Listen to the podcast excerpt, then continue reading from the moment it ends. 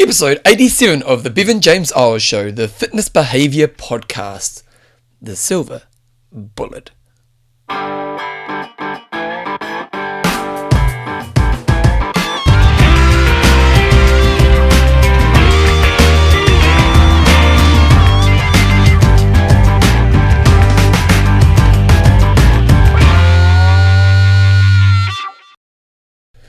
Right, so welcome along to episode 87 of the Bevan James Eyles Show, your fortnightly podcast on the behaviors that create a lifetime love of fitness so you can get all the benefits that go alongside it.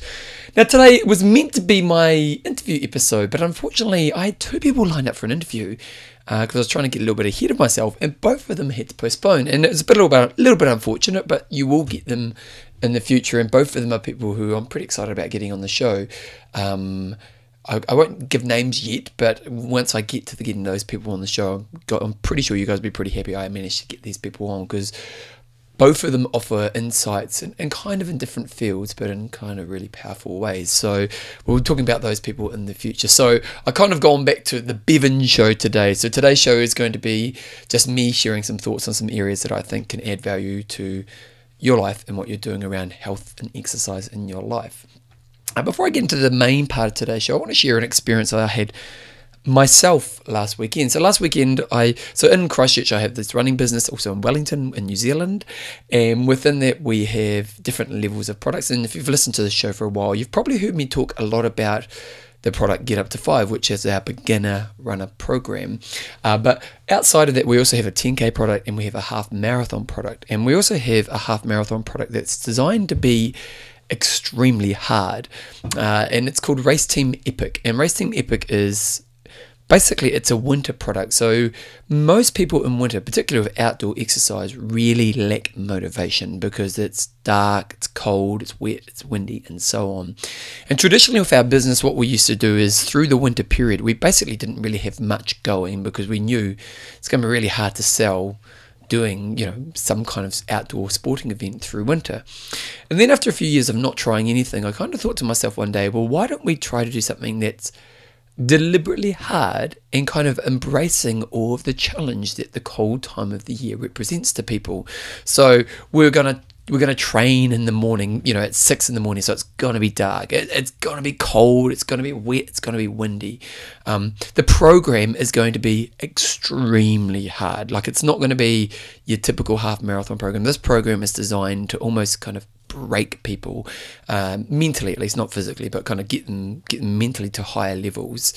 And the whole idea is, if, if we think about, if you think about as a running coach, what we try to do is we try to periodize your year, or in any sport, a coach will use periodization, and that's basically where we think of a year and we break it down into different cycles and have different objectives for the year depending on your A goals, B goals, and C goals. And it's one of the problems for people who often train regularly, you know, one of the biggest problems for people who have the habit of exercise is they just do the same thing all the time. And it's one of the real values in investing in a good personal trainer or a good coach or something like that because what they can do is they can really set out a bit of a plan that's going to help you grow depending on the needs of what you're trying to achieve. And, and they will shift that plan throughout the year because if we think about the adaptation process, we want to be able to be stressing the body in new ways so it continues to grow. And for a lot of people who have the habit of exercise, that can be a problem that they have because they have the habit, but it's just a routine that they do the same week in, week out week in, week out, all year round. And th- so there's kind of two types of people, isn't there? There's the people who, a lot of the people, a lot of my work goes into how do I help people create the habit of exercise? And that's, you know, for all of those people out there who don't do exercise, well, that's a big challenge. And that's a lot of what the content I've done on the show is about. But then there are those people who are listening to this, and I'm sure it's many of you who have the habit of exercise, but in some ways you're actually that's almost your weakness because you just do the same thing all the time. And really, that's where getting a good personal trainer or a good coach, depending on the movement you're doing, they will actually try to develop a program that does periodize your training year in a way that helps you get the best gains out of the year. And if you are trying to do a sport or something where you want to achieve a result, then they will try to peak you towards those moments. And that's, you know, the real value of that investment. Well, with going back to the race team epic, with this, we, we basically thought, well, let's make our winter season the time to get extremely strong. So if we think about running, most of the people doing my running groups will will do a summer half marathon or marathon that they want to do really fast. And so the f- kind of theory is that through winter we're going to build a really strong engine. So they're going to get a lot of strength work in, they're going to get a kind of max heart rate work in, and so that when it comes time that they come out of winter, they've got this this engine that's just a much more impressive engine or efficient engine or stronger engine that then, when they move into their speed work, which would be the next period of their periodization, heading towards the next race, it's going to be a lot more speed work base. But because they're stronger, they've got a better foundation to be able to do that. So with Race Team Epic, that's what we do. We do a hill repeat session each week, and it's it's kind of gets harder and harder as the weeks progress. They do a track session that also has a HIIT circuit in it, and then they do these hill runs that each weekend uh, that are very challenging, and uh, and I deliberately make them challenging.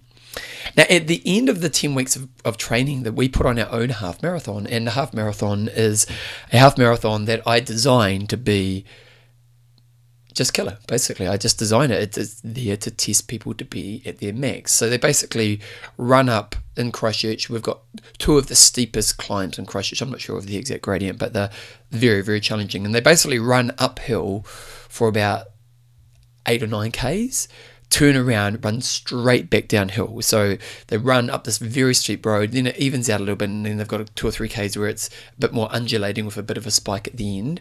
And then they get to the turnaround point, and then they basically got to run downhill for like seven, maybe seven or eight k's. So that's the first kind of 18k of the run. So you've you've killed yourself running uphill. Then your legs have been beaten up going downhill, and then they get to about 18k in the run and they have to run up Christchurch's steepest street.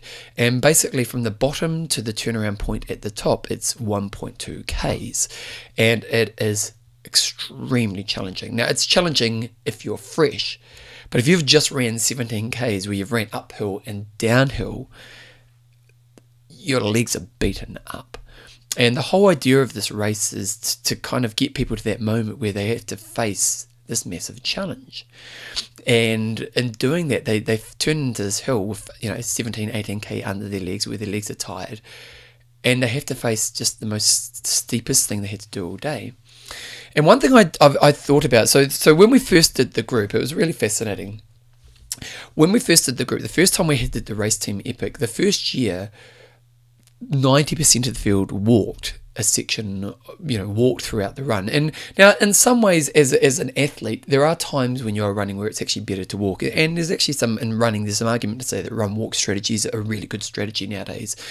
But I like the idea of kind of making people try to run this whole run. And, and the reason is, is I think it's the harder choice at times. And, and ultimately, I want the mental challenge to be the thing um, on that on your kind of race day. And so the first year we did it, I think we had like maybe 70, 80 people doing the run. And of the 70 or 80, only like maybe five managed to run the whole thing. And it was a really interesting observation or, or learning experience for me as a coach in that moment because the first year it happened, what happened was the race starts, they run for about a kilometre on the flat, and then they go up the hill. The first hill is one of those first most steepest hills. So the first hill was probably maybe two or three K of extremely steep running. But they are fresh at this time in the run, so if they're, if they're not, as long as they're not silly and go too hard, they, sh- they should be able to manage getting this, up that hill. Well, the first year, what happened was everyone took up up that hill, and the person who was kind of at the front went a little bit hard, and they decided that they were going to walk. And it was a really fascinating moment because everyone behind that person basically it was like a domino effect. They all just decided, bugger this, I'm going to walk as well. So by one person kind of giving up on running, it allowed others to accept I'm not going to do this as well. And oh, I'm not going to run up this hill myself. And it was really fascinating to kind of to see that. And it, it is this thing, you know, I think back to last podcast and I was talking about those triggers that allow us to kind of fail and that excuse of or this is better than some you know somebody else is worse than I am you know that kind of when I do something bad like I might eat some chocolate but my friend eats way more chocolate than I do so that's okay and this is one of those moments where other people's behaviors actually negatively affected what I was trying to achieve so because the person in front of me gave up it gave me permission to give up. And I found that really fascinating. And it's actually something that maybe today's show is going to be a Bevan show, so you know these Bevan shows are a little bit more random. But you know, I do think there is something in your life to kind of learn when am I allowing those around me to diminish the thing that I was aiming for. Because before this, you know, before that first year, I did say to everyone, the goal is to run the whole thing. But, you know, 90% of the field didn't. And 90% of the field gave up. Well, no, probably not 90%, but of the people who gave up, you know, most of those people could have ran the, fir- the whole thing that first year. And basically because somebody else gave up they allowed themselves to give up. And there's probably some insight in that there for us as we think about ourselves.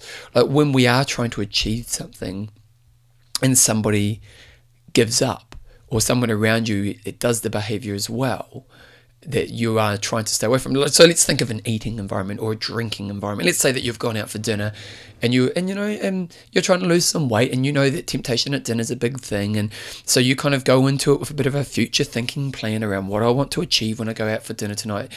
You know, the amount of food I want to have. I still want to enjoy the experience, but I want to put some limits around it and so on. I might stay away from dessert and so on. So you kind of got a strategy going into that dinner.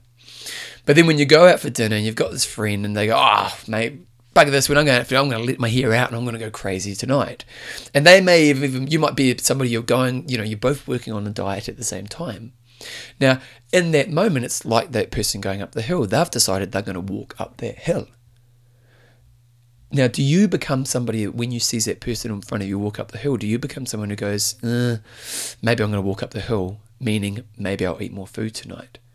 And that's something to really start to be aware of when we are thinking about creating change and holding change in our tougher moments is to learn okay, well, I'm going out for dinner tonight. Here's my strategy. If somebody else goes off their strategy, my job is just to keep focused on my strategy. You don't need to verbalize it. You might just go, oh, yeah, that's cool. I'm, I'm just going to stick, you know, I'm, here's what I'm doing. Or you can just kind of make it work for you. But there is something in learning about these kind of influences that can affect me and move me away from the thing that I'm trying to achieve. So going back to the run. So after the first year of doing it, I was a little bit frustrated because I was kind of, you know, hoping most people would be able to run the whole thing. And and for most people to kind of give up and start to walk within kind of the first 15 minutes of the run, you know, was, it's a hard run. I was still happy they finished the race, but at the same time, I was, I was kind of thinking, well, how can I motivate people to work harder or to, to push through at those tougher moments a little bit more?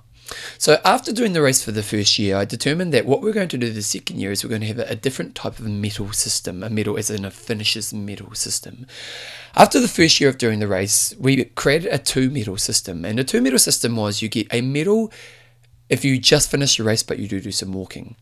And this was one of the downfalls of this two medal system is that in some ways if you have a two medal system it does diminish the value of the person who's just finished a race even if they walked. Because in fairness to that person, this race is bloody hard. And to be able to run the whole thing is is, is, is an extremely hard thing to do. So to even be able to complete it with a little bit of walking is a massive achievement. And so I had this little bit of a dilemma because I was like, well, I want to be able to motivate people to push on through these hard moments, but I don't want to diminish the value of those who maybe could never have ran the whole thing anyway. But I determined that that's just one of the things that has to come alongside it. So I wanted it to be that if you and so blue was blue medal was so basically you get the medal, but the ribbon was blue. If you meant if you walked some and if you ran the whole thing, you got the red ribbon. So it was the same medal, but the ribbon was red. Um, and and unfortunately, that's just you know having that system. There is a little bit of maybe it does diminish the value for the person who walked a little bit, but at the same time, we've been doing this for a few years now, and, and ultimately, I think uh, you know for those who do walk a little bit, I still think it doesn't diminish your value that much. I'm sure they were pretty happy with how they finished the race. But the fascinating thing was the second year, so you know that was a choice I made. I, the ultimate motivation was more important than maybe a little bit of diminished feeling for those who do, do, do a little bit of walking. So the second year we did the race, and everyone took off. And, and the funny thing for me is, I, I stay at the start line, so I don't really see what's happening out there in the race. And the second year we got back, and again we had maybe 60 or 70 people do the race, the same amount of people basically. And the second year, so the first year of the 70 people who did the race, I think four or five ran the whole thing. Well, the second year when we did the race, I put the medal system in place. You get a blue medal if you do some walking, you get the red medal if you run the whole thing.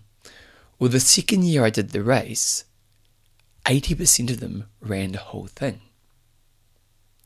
Over, I think it was like 60, you know, 60 or 55 of them ran the whole thing.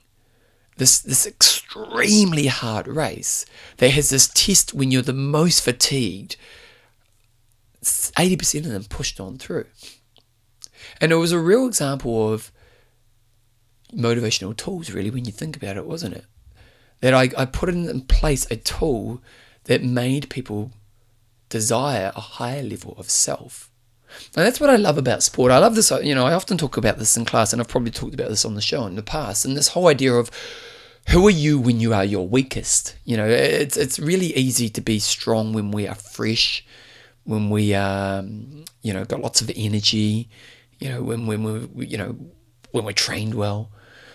But when you've been running for 18 Ks and your legs are beaten up and you're running out of energy and you turn into that street that is the steepest road in Christchurch and you know you're going to have to grind up it for 1.2 Ks, who are you in that moment? And what's going to be the thing that gets you through? And that's what I found really fascinating or fascinating about that tool that I put in place. That once I put that tool in place, some reason, it allowed people to dig deeper and find a much higher level in themselves. So there's probably something in there, and that that whole how do I find tools and how do I put motivational tools when I am, you know, there's probably two, few things I'll take away from this is I love the idea of searching for that moment where I have to find that myself. You know, I, I love the idea of trying to put that place in my life, that, that the idea of testing that who am I in my weakest moment. And that's not just an exercise, like exercise is obviously a great way to kind of explore that journey. You know, when we look about what's happening with exercise in the last period, this kind of hard exercise has become a really appealing thing. And I think one of the, the really appealing thing about hard exercising is you do test who am I when you are weak. And, uh, and then probably the second thing is what tools of motivation can I put in place when I hit those moments.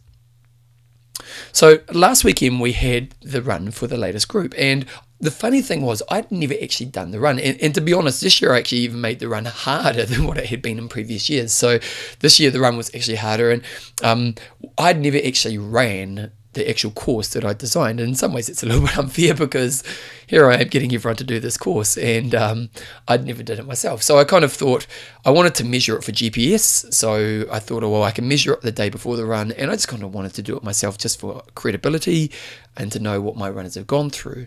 And I wanted to run it like a race. I didn't just want to plod around and kind of get the run done. I wanted to treat it as much as I could like a race. Now, admittedly, it's a little bit different when you do it by yourself because when you have a race, you are being influenced by those around you, and often in bad ways and sometimes in good ways, depending on the race. Bad ways often with the influence of others early on in an endurance race. Often in an endurance race early on, people will chase people in ways that makes them go off their own plan. And then later on the race, it's actually going to be a really powerful thing because those around me can become a motivator to push me to to chase them down or to beat them. But kind of, so it kind of depends on the time in the race. But I didn't have that obviously, so it wasn't total race like. But at least I tried to t- treat it with the the kind of mindset that I would go into a race with. So I wanted to race smartly up the hill, run as fast as I could down the hill, and then attack that last climb, that, that, that 1.2 k's where it's killer, with as much kind of energy as I possibly could. So I went out, took my run off, ran up the hill, ran pretty smartly up the hill, got to the top of the hill. It was it was pretty tough. Uh, got ran along the top, got to the top of the hill, turned around, and I wanted to run fast downhill, which means it comes at a cost to the legs. You know, if you're running fast downhill, you are kind of beating your legs up. And I think I was running, I don't know, maybe three minute twenty k pace, so you know the gradient was definitely pretty helpful. Running downhill, and then I got to the bottom of Celerius Ave, and, and I had that moment. I, I, I think I'd raced ran quite smart. I knew I, I knew I could get home. That wasn't the problem. But the question I really had was, how hard could I push up that hill? And it was a real good moment for me to kind of practice strategies that I'm an advocate of teaching other people. So one thing I always talk about to my athletes is, let, you know, in your toughest moment, try not to become about who you are. Try to become about the process I'm trying to work through. So in steep hill running, often your body position is a really important thing. A lot of people, when they're running in the hills, will tend to bend over. And so, you know, when we run up hills, we want to keep our posture up nice and tall. So we're kind of working in the gradient of the hill, want good cadence and my turnover and stuff like that. So as the first part of the hill came along, I really focused on the process. Uh, the other thing I did, which is a big motivator for me, is I, is I put my favourite song on. I, there's a Kanye West song uh, called Runaway, which is kind of you wouldn't think as a traditional running song, but for me it just works. And so as I was running down the hill, I just kind of switched onto that song as I prepared to go up this challenging climb. So the first probably half of the hill I was doing pretty well. I was managing my technique, the music was pumping me up, I was pushing good intensity, my heart rate was pretty high. And then I got to about halfway and the struggle began. And, and, it began because I knew I still had you know, another 600 meters to go of this very steep climbing. And I was holding my technique, but I was finding it hard to hold my maximum intensity. And I was in this place where, you know, because it wasn't a race and because I wasn't chasing people, I could easily just go, you know what, just get up the hill. Now I could I could have just plodded and slowed down a little bit and got up that hill. No one would have known. Uh, it didn't matter. I wasn't racing. I wasn't trying to beat anyone. I was, you know, but it was that moment who are you in your weakest moment? And in that moment, I wanted to I wanted to see if I could push harder. And um, so I went to a question which I think was a really good question to explore in that moment. And it's a, a, simple question, but I love the use of questions in our tough moments. Questions that direct our focus towards us getting the most out of that moment. And the question I went to is just what's the hardest level you can push right now? What's the hardest level you can push right now? And I just made that an affirmation in my head. What's the hardest level you can push right now? And by putting that question in my head, I was basically just monitoring myself for that next 600 meters as I was working up the hill.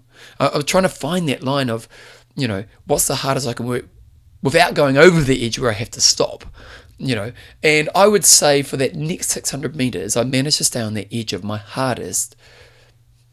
Uh, probably for f- maybe 500 meters of it, you know, like there was kind of, it's kind of if you think of like a metronome or, or kind of like a, oh, I'm not quite sure of the best thing, kind of a thing that goes back and forth. You know, you're, you're kind of pulling it, pulling it, pulling, it, and you kind of creep it back a little bit, then you pull it again. It was kind of that, ex- that experience for me as I was running up that hill. Got to the top of the hill, got home, and and I was really proud of how I managed that run. And so I suppose the last kind of key point I want to kind of take give to you guys at this moment is that when you get to that moment where you are trying to test yourself to the max, how do you stay at the max? For me, it was, you know, obviously process driven thinking, using great emotional tools like music, an emotional tool in a race would be, you know, somebody to work towards. But ultimately, using good questions that help me focus on what's going to, the actions I want to achieve out of that moment. And for me, that affirmation of how do I get work as hard as I possibly can in this moment just kept me focused and pushing up to the top of that hill. And ultimately, that's what sport is for me. Like, uh, don't get me wrong, I like competition and I do like beating other athletes. So, you know, I do get a bit of a buzz out of that. Um, but it's that moment that that ultimately gives me everything I want from sport. It's that moment that you learn. You know, I remember I had David Galbraith on the show a few episodes ago, and he was a very popular interview, and he talked about the icing and the cake and the icing is you know the the kind of stuff that's actually not that important. But the cake is you know how do i evolve as a person through this this challenge that i'm putting myself into? And i'm excited about this challenge because i learn i want challenge in my life because it gives me the chance to embrace and learn and grow. And for me in those moments to have tools that keep me focused on that is a really important thing. So um, yeah and there probably is one other aspect I want to share about my experience I had last weekend. So that was my day, and, and it, was, it was one of those runs where I was proud of how I dealt with that situation. And hopefully, from me sharing that with you, the story with you, there's just some really cool insights that you can take away and maybe try to implement into what you're doing. And, and I would say is, you know, look for those moments that that are a test moment for you and try to find them under fatigue because that's a much more challenging place to find it. Look to use tools that are going to motivate you to to make better choices you know things like my medal system or or music or the questions and things like those. And then after the fact you know you can reflect and learn upon how you can improve on these things just just want to share the second part to the story. And I know, jeepers, this is the intro. So as always, I kind of go on in the intro. But um, the second part of the story was the next day. So the next day, all my latest group were doing the run, and it was just a great example of what sport is in people's lives. And and and I'm, I've got to say, I'm really just proud of what my business, my, Joe, my partner, and I, our business does because it was a we were lucky because it was a beautiful day for weather and B, you just saw people, you know, I talk about my being proud of myself because I challenge myself and I kind of pushed at that hardest moment. Well, for four hours on last Saturday morning, I got to experience everyday people coming into moments like that. And you'd see them cross the finish line and just being overcome with emotion. And it was just and and you know just watching the personal struggle the personal challenge the personal achievement was such a, an attractive thing. But also what was really attractive was that watching you know because we build we try to build community around what we do is once everyone finished you know everyone else coming in and supporting everybody else who came across the line and it was a really magical thing and and we had these people come along and do massage for the runners and afterwards as they were packing up they said that has been one of the most amazing things I've seen this year is just watching all those people come in and achieve this goal. And, the group, you know, a lot of the people who started with this group uh, started with our 5K group. These are people who a year ago were afraid of running 30 seconds. You know, I think in the latest group we had like 10, 15 runners who within the last year went from doing, you know, nothing, absolutely nothing. With when they came along to get up to five thirty seconds was scary, to running a stupidly, extremely hard half uh, half marathon. You know, just it was just so inspiring, and it was one of those moments where you just go, "This is what sports is all about. This is." what exercise is all about. It's about empowering, it's about inspiring, it's about discovery, it's about connection. It's about being in nature. It's about this. It was just it just reinforced everything that's great about sport and and and great about people because ultimately people the group the individual showed character that was amazing but also the group as a whole showed a caring that we all want to support each other in our growth and so it was just something I'm it was just amazing it was just really really cool so Jeepers Creepers, my intro's gone for 30 minutes. so hopefully there's some stuff for you there, guys, because it's just one of those weekends. I was just so many insights for myself uh, and for my world. So I just wanted to share those with you guys. If you want to become a patron of the show, you can come to my website, bevanjameseyles.com, and it's pretty obvious on the site how you do that. It's just a little link to patronage, and that is a way that you can support me and what I'm doing. And basically, what happens with patronage or Patreon is you just support this show, and every time I release a show, you donate whatever amount you want to donate to the show. If you think the show adds value to your life and you think that you know you want to support me in getting more great content out to you it's a really great way to do that. And i'm just going to pull up a few names of some of the people who are patrons of the show. Okay and we've got some really great patrons and uh, katrina the architect. Um, Katrina, I don't have your last name, so if you want to flick me through your last name, but feel free to do that. But you know who you are, Katrina, and you're a bloody rock star, obviously. Kim Anderson Hadley, and she is surging further. And Kim's actually doing the Sydney Marathon in the next couple of weeks, or maybe next week. So good luck to Kim. She's a bit of a Kim is a hard ass when it comes to training, man. You know, I, you, I, as a fitness professional, you you know you're hard workers, and and it's really funny because sometimes. Um, yeah, you can't pick it. But Kim is just one of those people who, whenever you see Kim exercising, there's kind of one gear and it's all on. We've got Lance Kingy, uh, the queen of change, and she's a really big supporter of the show. And she's also a pretty amazing fitness professional herself, based in Wellington. Wendy Schaefer and Wendy the rock star. I'm pretty sure I called her the Schaefer because of Paul Shaffer from uh, The Late Show with David Letterman. Um, I could be wrong. Uh, Louisa Crosby, uh, Kitchen Queen quite sure why I went with kids. Oh no, no, I do know. Louisa is the one who had the awesome blog about um, food and eating and stuff. She's actually also hardcore as well. I see her at the gym. Ella Green, boom, boom, pow. That's just a pretty cool nickname. And Darren Busain, and he is Darren Dangerous. So those people are already patrons of the show. And for the patrons who are patrons, guys, just really appreciate what you bring to the show. It means a massive amount to me creating this work. So if you want to be a patron, go to bevanjameseyles.com and we'll rock on from there. Anyway, I'm going to get into the main gist of today's show right about now.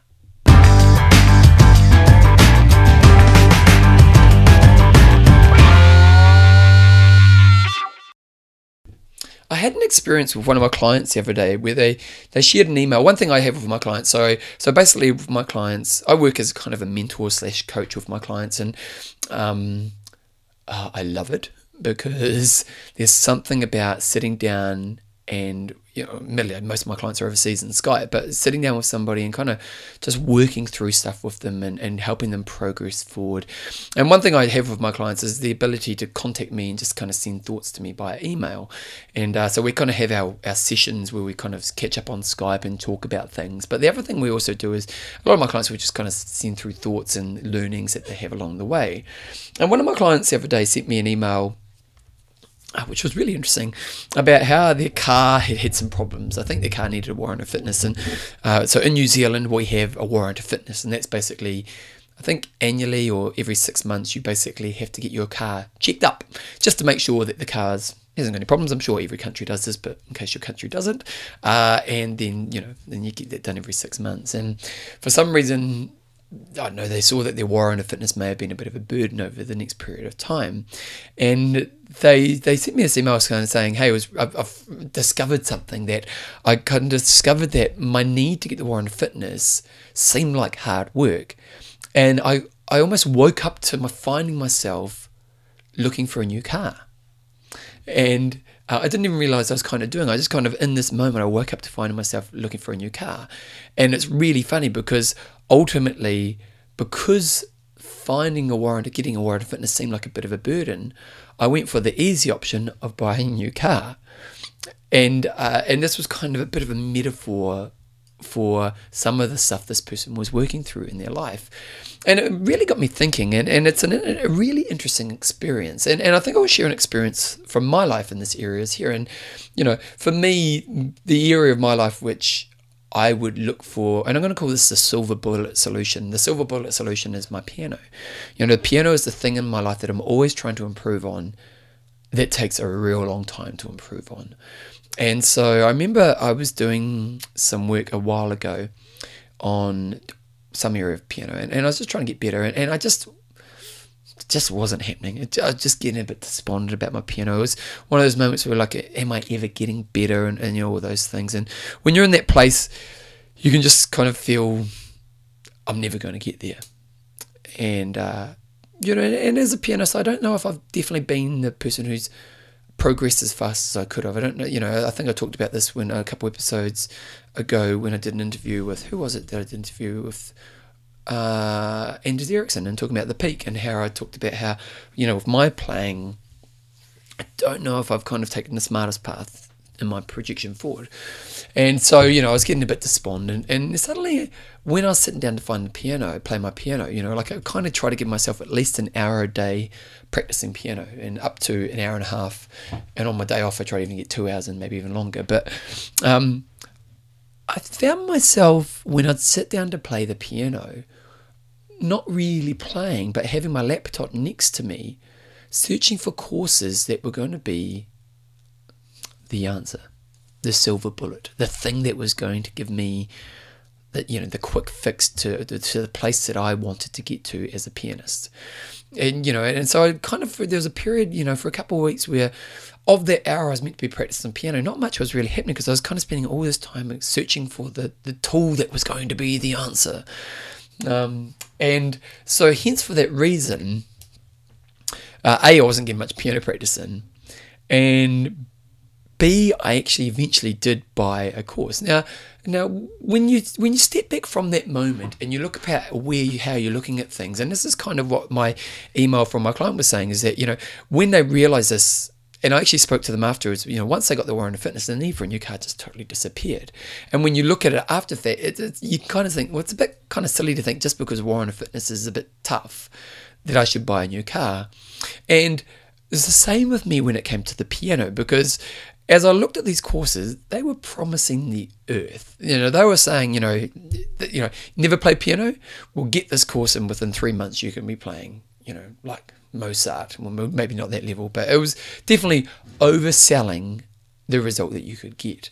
And but in that moment, because I was so despondent about my piano playing and felt I wasn't getting where I wanted to get, and, and my focus was on finding the, the silver bullet solution, I lost the ability to have a rational perspective on what I was really looking at.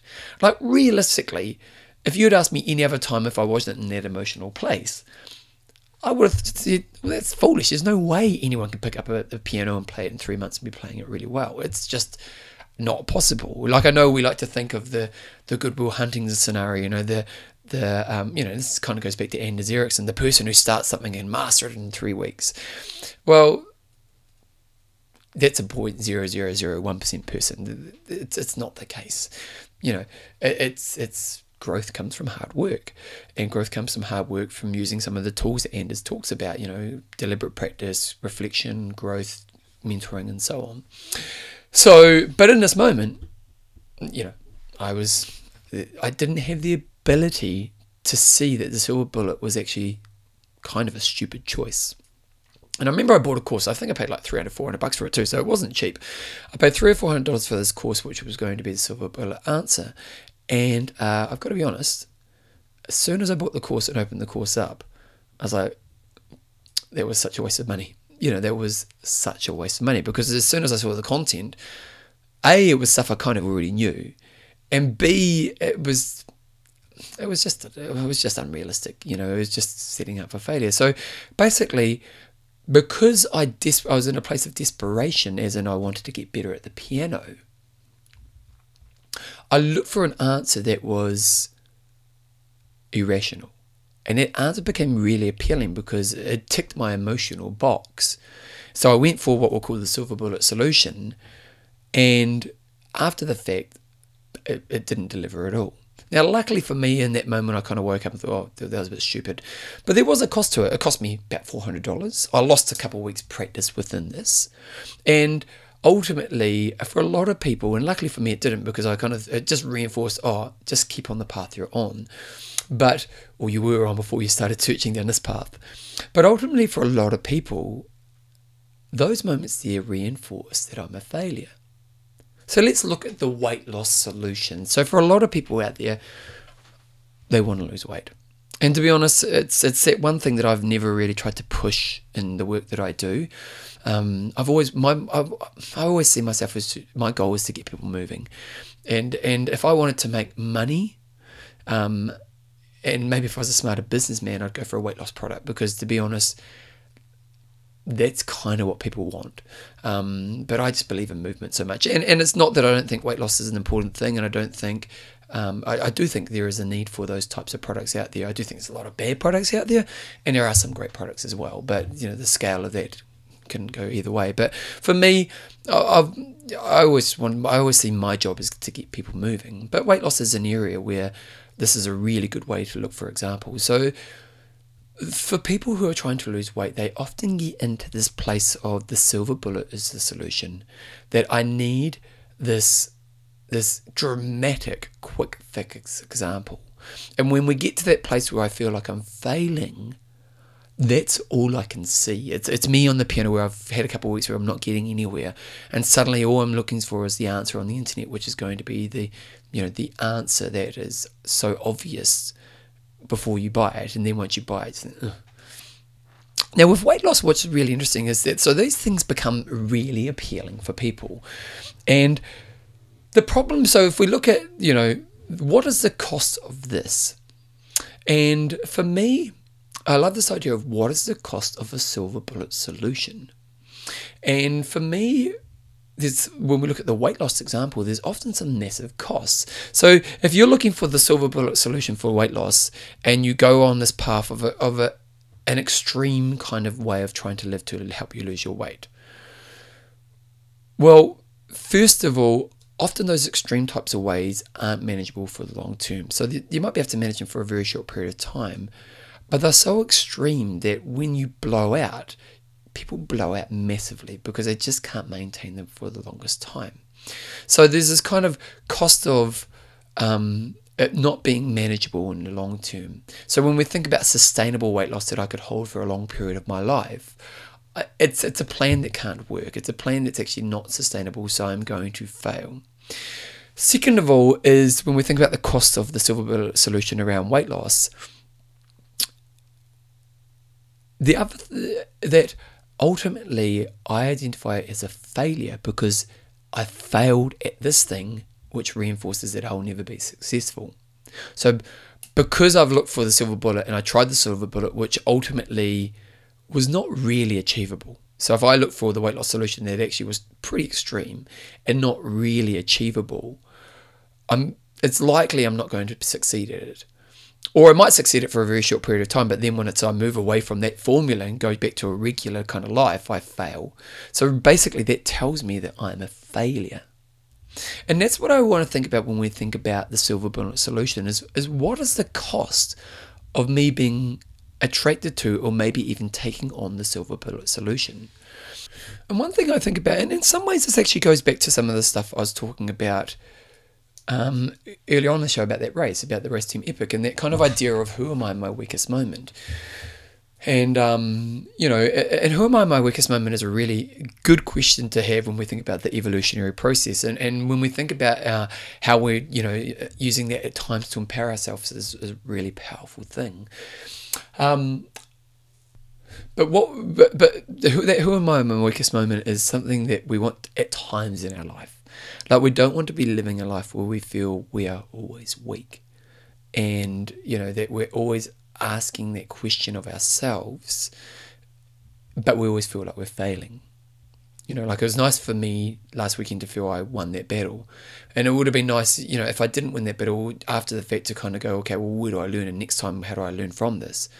But if every moment of every day of your life feels like that, I don't know if that's a really healthy place to live in. And when I think about trying to be live a healthy life, you know, healthy in, in all facets of how we define health. Well, one thing we want to become really good at is not overloading our life with stress. You, you, you know, it's interesting. I'm, I'm 39. I've recently turned 39. I'm, I'm of an age where you see a lot of people start to deal with, have to deal with a lot of stress in life. You know, 39, the 30s are an interesting time in, in a lot of people's lives because it's kind of where life happens a lot more. Your 20s, you know, you're kind of finding yourself, you no real responsibility. It starts to come late 20s, but in your 30s, career, family, homes, mortgages, and those types of things come in. And suddenly you start to add stress to your life in quite demanding ways. And ultimately, what we tend to find is that that stress that people add to their lives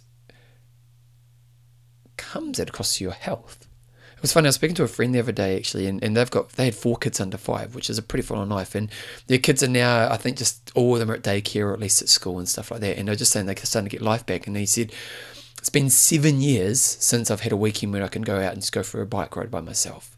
Now, kids are great, so it's not that they don't love their kids and it's been all good, but he's saying it's really nice to be able to get some life back.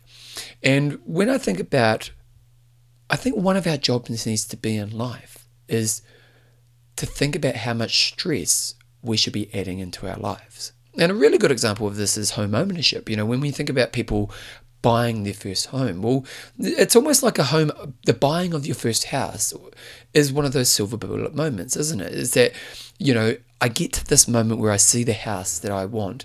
You know, like it's a real classic. People, you know, you, you'll go to the bank, you, you've saved a deposit. You go to the bank and you, let's say you've got a house, uh, you've got a, you can, you can get you know, a house worth half a million dollars, let's just say. I don't know if that's a lot or, or a little, depending on where you live, but it's just a number I've pulled out out of my butt, uh, about half a million dollars, and you go to the bank and, and, and you, you kind of think to yourself, okay, if, if I get a loan, I may have saved a hundred thousand, and I get a loan of four hundred thousand, and based on our income, that that sits really well, and you know that means we could have a pretty manageable life, pretty similar to how we live right now. We may have to make a couple little sacrifices, so we might not be able to go out for dinner every week, but we can probably still go out once every three weeks. You know, so that's a that's a, a sacrifice we're willing to make for us to get home ownership. And so when we think about sitting down to buy the house, that's how we rationally look at it. And you kind of do those equations. But then when we go into looking at buying the house, suddenly the $500,000 house or the houses within that market are no longer appealing. And we start to go to that place, that kind of silver bullet moment where we get irrational around our decision making and we just go for what's appealing. So suddenly we go out and we look at the houses at 500,000 and the area is good, but oh, you know, if I could spend 100 to 150,000 more, it'd be a much better area and it's going to be great for our kids when they go to school because I want my kids to go to a great school and oh, you know, and we need two bathrooms because, you know, the ensuite and we, the kids can have their own bathroom and so on and so on. So suddenly you start to rationalize and you start to argue why getting a house worth 600 to 650,000 is a much wiser choice. But when you're in that silver bullet moment, you're not really thinking of the cost of doing the bigger house. So you don't necessarily look and go, okay, but that means we're going to go out once every six months. That means we have no money for us to be able to, you know, I might have to quit my gym membership, which is actually something that's really important to my health and well being. So when we think about that moment there, people lose the ability to see the bigger picture and they lose the ability to see the stress that they are going to create once they make that choice.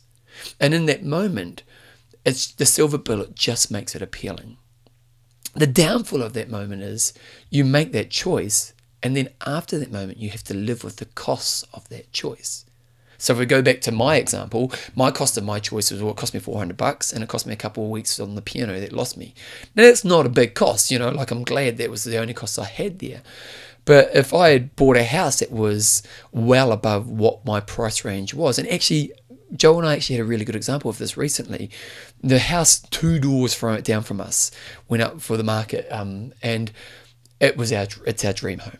I'm not going to deny it. We like we've got a beautiful home. We love our house, but this was kind of like our last house. If if we were going to buy one more house in our lifetime, this had it all, and um and we sat down and we and we, we were doing this silver bullet thing. We were doing that. Oh, everything like it was amazing. It was everything we wanted in the house, and and we were just justifying why it was the perfect answer for us, and and we were kind of making it happen. Now, the price point this house was going for was above what we wanted and what we were, what we kind of thought we would want to have. But at the same time, it, you know, we could stretch it out, and we, you know, we've started to do these arguments. We are starting to do these arguments of, well, we could just pull back a little bit here, and we could just pull back a little bit here, and and so on. And, and we were doing the silver bullet thing of not thinking about what what the what the cost the cost the cost of our real life would be if we put it in this house right now in our life. What would be the stresses that we bring to our life. And Joe and I are very fortunate. We don't have a huge amount of stress. And I think, like, I, I'm very lucky we have a great relationship. In some ways, I think one of the reasons we have a great relationship is because we haven't, we're both very conservative. So we haven't created a lot of stress in our lives. So we don't have those big stressful things that we have to deal with. So it's easier to have a good relationship. And I think there's something in that because really, when we think about silver bullets and the costs of them, often they're bringing in stress and costs that are going to cost me massively after the fact. And luckily for Joe and I, we were, we were going down, it's like we were getting to the point where, you know, we were thinking, let's go talk to the bank, and we, and we actually knew the real estate agent, so we get an idea of the price and so on and so on. So we're we were setting the wheels in motion for us to make a silver bullet decision. And then one day I just I said, oh, let's just look at let's just do a financial side of this. So so we sat down and we we we kind of did a, a, budget spreadsheet of what would be the cost of us doing this, what it would mean for our lifestyle for us to do this. And once we sat down and we rationally went through the financial costs, it was just so obvious that this was a really bad decision for our life. Now, we would have got the ultimate house and we probably would have managed it okay. But man, it would have added a massive amount of stress to our life. And when we stopped and did that, it was really fascinating because by just doing that process, and we just sat down, we wrote down, you know, where our income is, our assets, and so on, what would be the cost, and you know, and it just was obvious we could not make this work, or we could make this work, but it would mean there's a lot more stress to our life. And once we stopped and did that, it became really obvious this was a really poor choice. Like, this is not the time in our life to go for that a house of that level you know, we hope in another five, ten years from now, if we keep building what we're building, that would be something that's realistic for us. But at this moment right now, it's just not possible because we like the fact our life doesn't have a huge amount of stress in it. And if I go back to the, you know, where I started this today with the, my client who with the, we roll into fitness, in their email after the fact, they said, you know, the need to get the car disappeared. Now, that's something and, and I know this client of mine, they are trying to work on their financial side of their life. So if they bought a new car at that moment, that would have been a cost to their life massively after the fact, which would have created more stress. Now, what does stress bring to our life? Tends to bring unhealthy behaviors. So when I think about this as a whole, and I think about silver bullet solutions, silver bullet solutions are a really dangerous thing in your life. And it's understandable why they're appealing in times where we feel dissatisfied or we feel the change isn't happening fast enough. Because we all want the quick fix. And, and you know, the people who are selling the quick fix, that's the problem, is because they know, you know, they know you that's what appeals to the market. So they're going to tell you all the right things that the quick fix is the answer. But I think ultimately, what so where do I want you to go today with this? So if there's a, a few kind of steps in thinking that I want you to think about. First of all, is what are the areas of your life where the silver bullet becomes appealing to you? So for me, it's not weight. I'm, I'm happy with my weight, but for me, it's going to be the piano because that's the area I grow and where I don't feel I'm growing fast enough. For you, it might be weight. For you, it might be exercise. It might be career. It might be um, a hobby that you have. But where's that area in your life that you know deep down uh, the silver bullet becomes a really appealing thing. Then the second thing is once you've identified that area, is maybe do some reflection upon in the past how has the silver bullet worked against me. So look for those times. You know, for me, it was buying that piano course. It was it was, it was a total waste of my time and energy. I should have just kept practicing on the path I was on. Uh, if Joe and I bought that house, that would have been a good example. So, so in the past, where where have been those moments where I've made the silver bullet choice, and what was the cost of that? So, if you can do some reflection and learning about that. So, in the past, I did go on a silver bullet diet, and actually, it, the cost of it was I, I didn't lose weight, I ended up putting more weight on. I reinforced that I was a failure with food. So, it actually made me feel bad about myself. So, that was the cost of it. So, what's my area? In the past, where have I used the silver bullet, and what was the cost of it? Then, how do I be aware of silver bullets in the future? So if you've identified that area that's really worked for you, that's that's one thing that's really going to help. So the silver bullet, you know, mine is piano. So for me, when I'm feeling despondent in the future, I need to know, oh, this could be a silver bullet moment.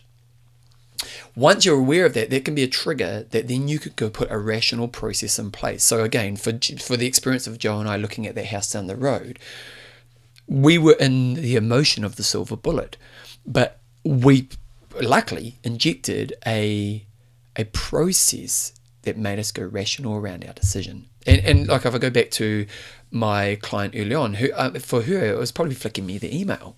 She kind of thought, you know, oh, here's an interesting moment, flick me the email, and she got rationally through that to where she told me I just got the warrant of fitness and it disappeared. So, you know, for Joe and I was sitting down and kind of really looking at a budget and thinking, well, what would that life be? And deciding, actually, we don't want that life. We want a stressless life, and we've got it now. Why would we sacrifice that? Just for a house. So some kind of rational process that allows you to, you know, it's, it is funny after the fact it seems foolish once you get to the rational place. So after the fact for Joe and I was a little bit like, it was a bit foolish that we even thought about this because it's so obvious it was a bad choice. After I bought that course, it was a bit foolish because I knew deep down what they were promising was an absolute lie. And so, what's the tool that's going to help me get to a rational place? And then once I've gone through that tool, where do I need to redirect my energy so I'm focusing on growing in the right thing? So for me, it was get back on the piano, just keep doing what you're doing. You know, trust that, hey, day in, day in workout, where I'm trying to continually improve, will be the thing that actually gets me to where I want to be. For my client, it was get your warrant of fitness. For you, what is the action I need to take? Now, if you can do this, uh, what you're doing is you're eliminating those costs and you're actually creating a much stressless life. Like if we go back to the example of the first home buyer, if they, if they buy the house for 500,000, it means that their life is going to be healthier after the fact because they don't have the stresses that their extra $150,000 mortgage would have brought to them lives. So their relationship will be healthier, they'll have better energy, they'll be have more time for themselves, they'll be able to make their life work better. Whereas if they buy that $650,000 house, their life is going to have bigger stresses. It might hurt their relationship. It might mean they have to work longer, which means they have less time for self, for exercise, for healthy eating, and so on. So that's what I want you to think about today. And if I re- if I kind of recap it all, silver bullets come from times of desperation in areas we're not growing in ways that we want to grow faster. What we want to do is we want to become good at seeing those areas of our life where silver bullets could be appealing. Once we have an understanding of that, we want to look back to our past and see where we've used them and shown us that actually they come at a cost that's actually not good for us. From there, we were in that area we want to develop a, a, a, rational process that allows us to kind of think through those times where silver bullets become appealing and get us back on the right path towards sustainable growth in this area in the right way. Then from there, to be able to kind of evolve on that path. If you think you did that, if you if, you know if you're listening to this right now and it's really appealing to you and it's making a lot of sense to you, if you think you did that, do you think that would have a massive amount of effect on your health in your life? And that's the thing I think is the most important thing is that silver bullets actually make unhealthy people because it tends to just create more stress and more sense of failure, which tends to move us towards unhealthy behaviors. Whereas if we can rationally move through them, we stay on a much healthier path in our life. And if you can do that, well, there's a much higher chance you'll be that better version of yourself.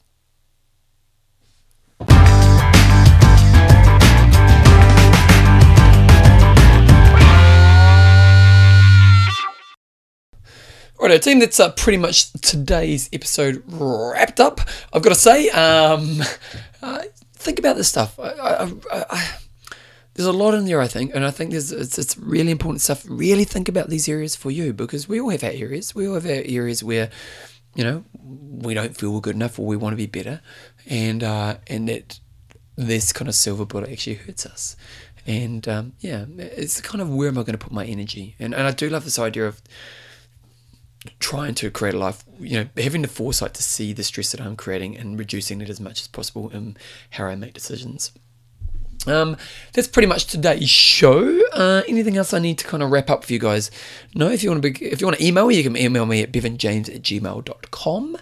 And you can also just go to my Bevan James Eyles website uh, to flick me uh, check out any of my work that I do. I do my video podcast now, which I put mainly on Facebook and YouTube. Uh, if you want to get those emailed to you, there is a link on my website to sign up for the information or get that emailed to you. Um, I did one on mothers recently, and it got a massive amount of feedback, which is really cool. So if you're a mother, you may want to check that one out. Actually, it was really interesting. I did one on mothers. Um, that kind of loss of self of being a mother and you know and how do those around them support them to have a little bit of self during that time when they first have children. And it was particularly for young mothers or mothers of young children. And that whole idea of, you know, imagine, like, imagine if you, if tomorrow you had to quit your job, stop all your hobbies, stop everything that was good for you, and put all your energy into a child. Now, that's a really rewarding thing, and being a parent is, is amazing. But it is pretty tough to lose all your identity in that moment. And the whole idea of the podcast or the video podcast was well, how do you make sure that mums having a little bit of time for themselves. Now, it's obviously not going to be what they had before the child, but just an, enough time for themselves in that period there. Um, and that whole idea of giving them support to be able to allow that time. It might be, you know, you go out and babysit for a friend, or, or if you're a partner of the mother or a grandparent or something, um, you you know you give them an hour every couple of days to go out and go for a walk or stuff like that, and just that little time is really important for their sense of identity. And, and it was, it's always, it's, it's a well received message because it's a really important message. But I actually had to talk to a, a guy at the gym last night, and he's, he's, he's got, him and his partner both come to the gym, and they, they seem to get it right. You know, like they both, they've just recently had a kid and they tag team in and out, so both of them get a bit of time for themselves. But it was really interesting because one one of the grievances he had, and it wasn't it wasn't that um, his partner was it, it wasn't coming from a bad place, but he said one of the things that sucks about being a guy is, you know, because he is, they, I think they have a pretty traditional role. He's doing the provider role. Is that you kind of miss a lot of the good bits of a young child, and uh, and he said that's a little bit frustrating as well because I I get home and I you know I have an hour and I make the most of that hour, but then I also miss the good bits. And I, you know, it was, it was a really good point as well. And so the parenting stage is hard for a young family, and uh, yeah, so it is important that there's that sense of we're working together on this, and when we're working together, it's how do we work together as a whole family, which is a really important kind of discussion to have because when we think about stressful times in life, when you bring a kid into life, man, that can be pretty demanding. So, anyway, uh, that's this week's or this fortnight's episode. Hopefully, I get these interviews sorted over the next couple of weeks. I'll be back in two weeks from now. Uh, if you enjoy what I do, go on iTunes, put a put some feedback on iTunes. Apparently, it makes a big difference. I don't know, but that's what they say in other podcasts, so it must be true. Uh, Twitter, Facebook, anything like that. And if you do, I can't take any more Facebook friends, but I do have a Facebook page, like a fan page. So on my own personal page, I can't just because they limit it at 5,000, but I do have a fan page. So if you go to my fan page, all the stuff I put out there is on there as well. So, anyway, guys, keep on rocking, and I'll see you guys in a couple of weeks.